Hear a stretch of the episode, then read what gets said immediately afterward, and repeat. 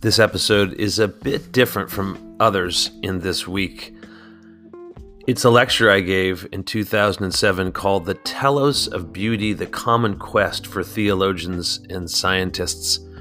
I look at the way that beauty has been a point of contact, a nexus for people in the Western theological tradition and for scientists. I even make a note that artists are part of this as well. Hope you enjoy it. This podcast is brought to you by MetaNexus Institute, exploring humanity's most profound questions and challenges. The talk was originally given at the two thousand seven MetaNexus Conference, Transdisciplinarity and the Unity of Knowledge, Beyond the Science and Religion Dialogue, held June second through sixth at the University of Pennsylvania.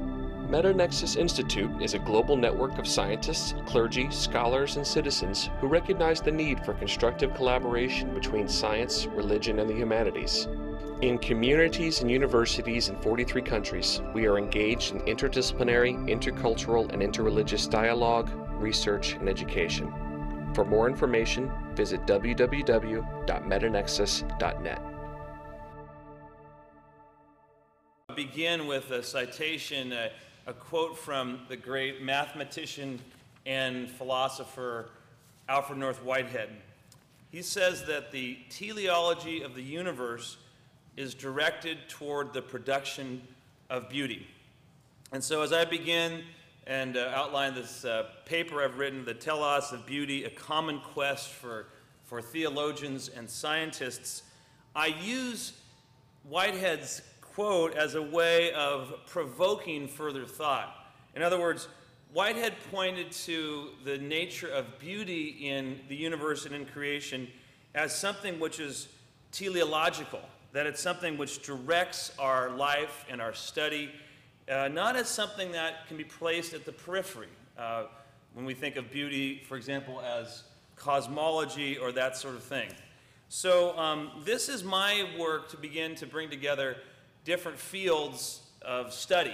Uh, really, when I was talking with Philip Clayton after his presentation on uh, Saturday night, we we talked about could this could beauty be a transdisciplinary concept, because uh, it is, as you might know, within Aquinas' Thomas's uh, philosophy, one of the transcendentals, and we began to speculate whether this could be a way of understanding this transdisciplinary um, work that we're seeking. So let me just give you a moment uh, of my own biography as a way of getting to where uh, to why I'm concerned with beauty.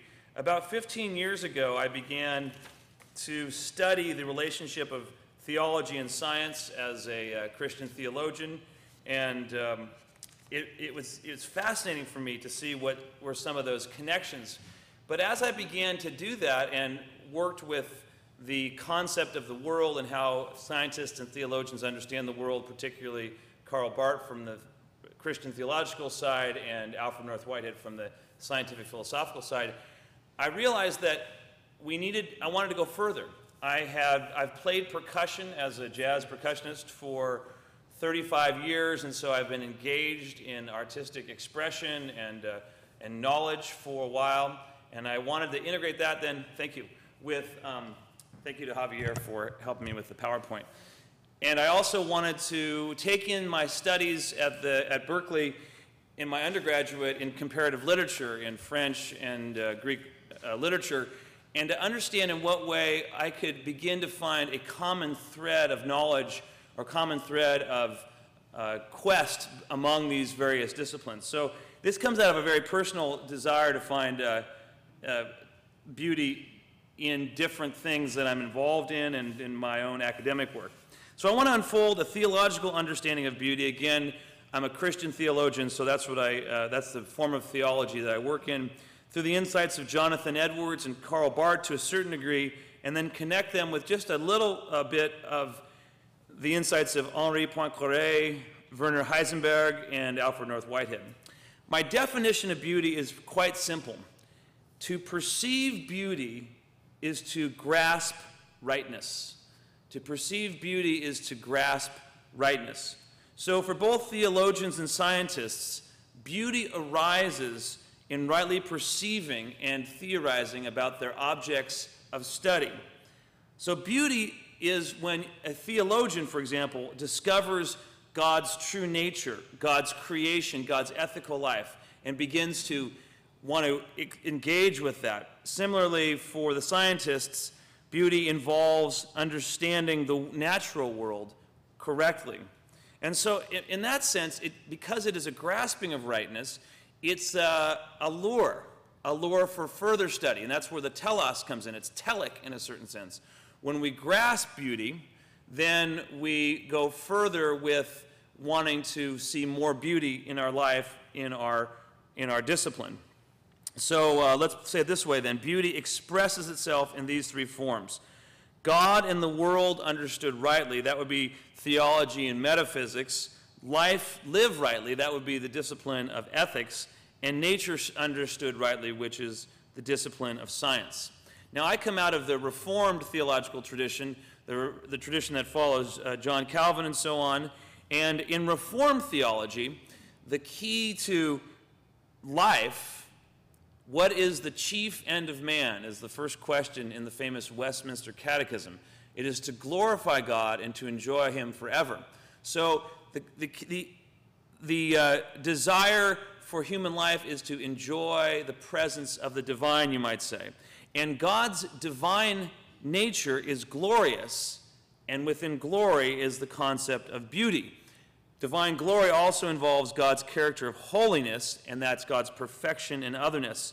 And so our response as uh, theologians, as worshipers, is awe and praise, and the appropriate response, as I mentioned, is worship. Now, I don't have time to unfold this, but if you look at the texts from the classic text that is the basis for Reformed worship, which is Isaiah six, where Isaiah sees God in the great heavenly throne room, and then bows in submission and uh, in uh, fear, actually. That's the beginning of Reformed worship.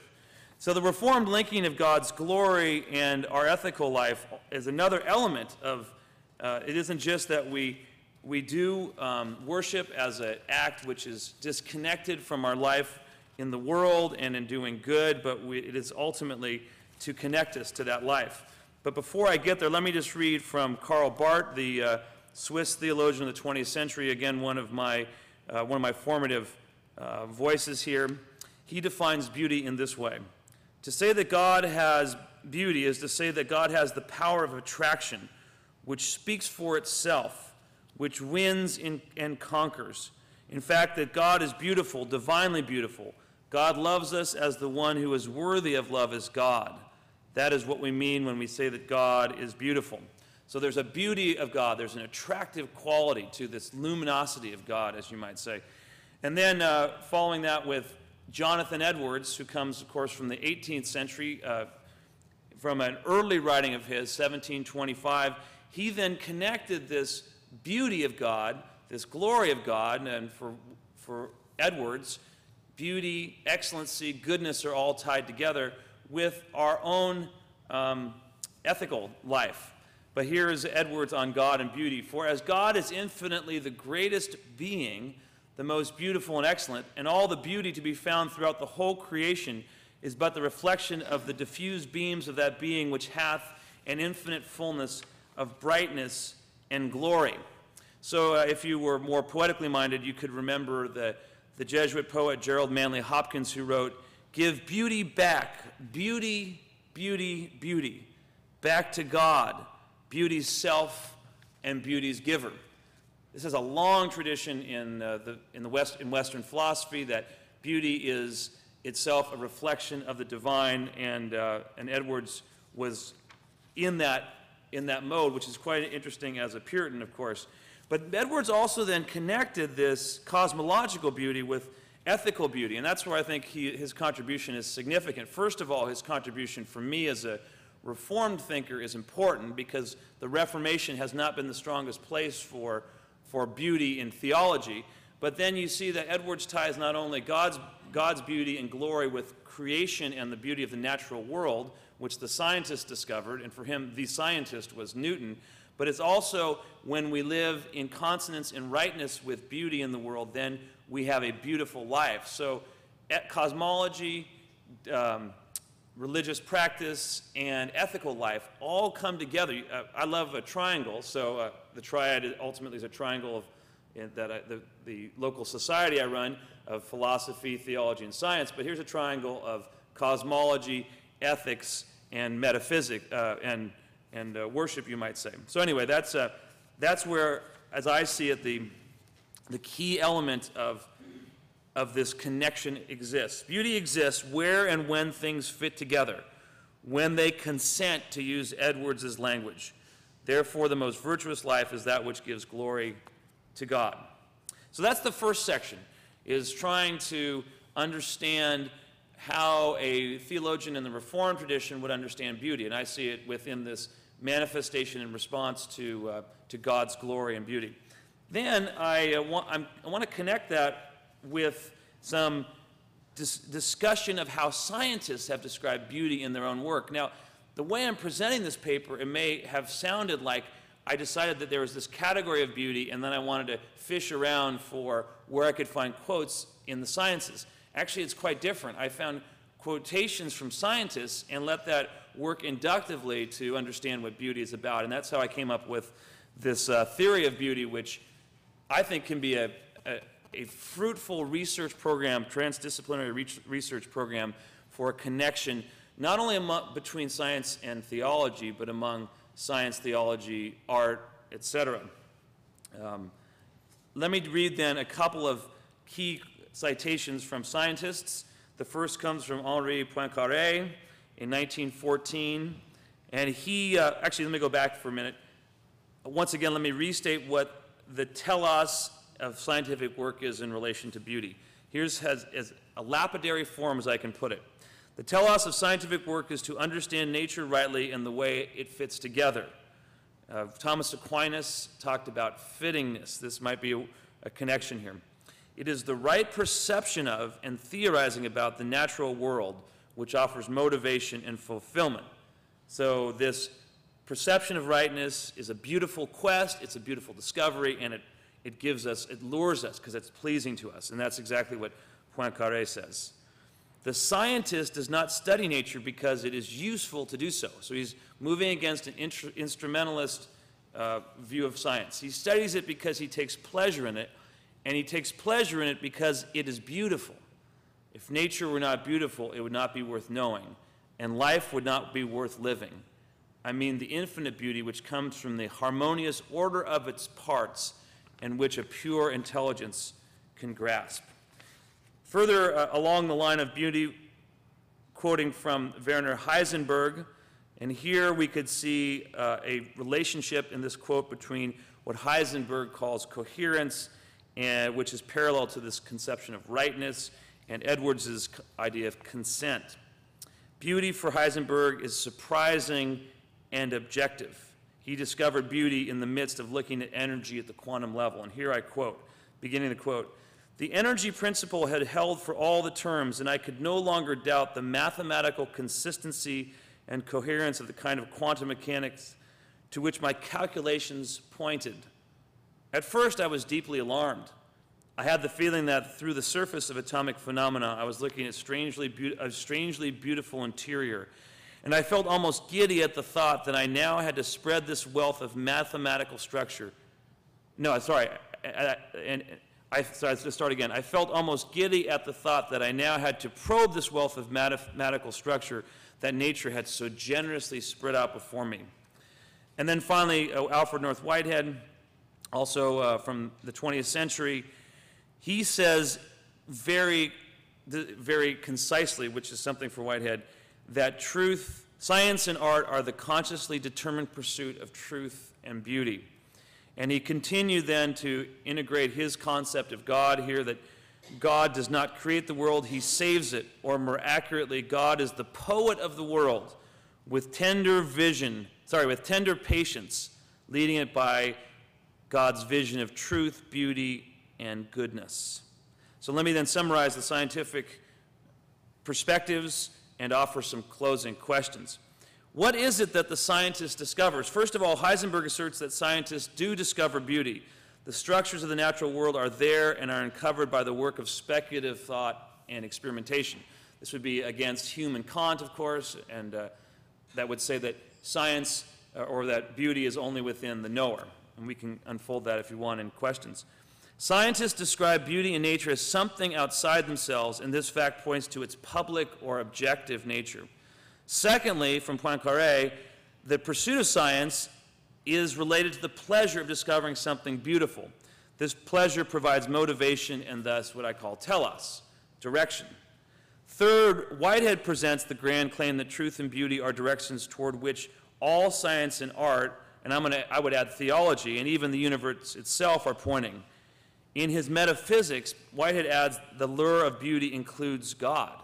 So God lures us through beauty. God lures the universe through beauty. And these are, I believe, extremely provocative, fruitful, and astonishingly connected understandings about beauty. I then, uh, in, a, in the section of the paper, continue to describe what a research program would look like if you used a Lakatosian form of a hardcore with auxiliary hypotheses and so on. But let me... Uh, So let me say the hardcore would be this, this understanding of beauty as a grasp of rightness and how it motivates scientific, theological, artistic work. Can I, I just want to read one great quote, just uh, because we, of course, do have an artist who's presented already uh, to say that not all art following the nineteenth century, the eighteenth, nineteenth century felt that beauty was central. This is really uh, key. So I'm going, I'm not necessarily, I'd have to prove that art is concerned with beauty. Uh, Sheldahl wrote about um, the contemporary art, uh, wrote about contemporary art in nineteen sixty-nine, quote, "Art is not usually edible, but it is known to satisfy certain hungers. In the last century, it was thought that beauty, that vitamin concentrate, was what we were after. More recently, Marcel Duchamp taught us that art is simply habit-forming, like salted peanuts, and that beauty all along was the glutton's alibi.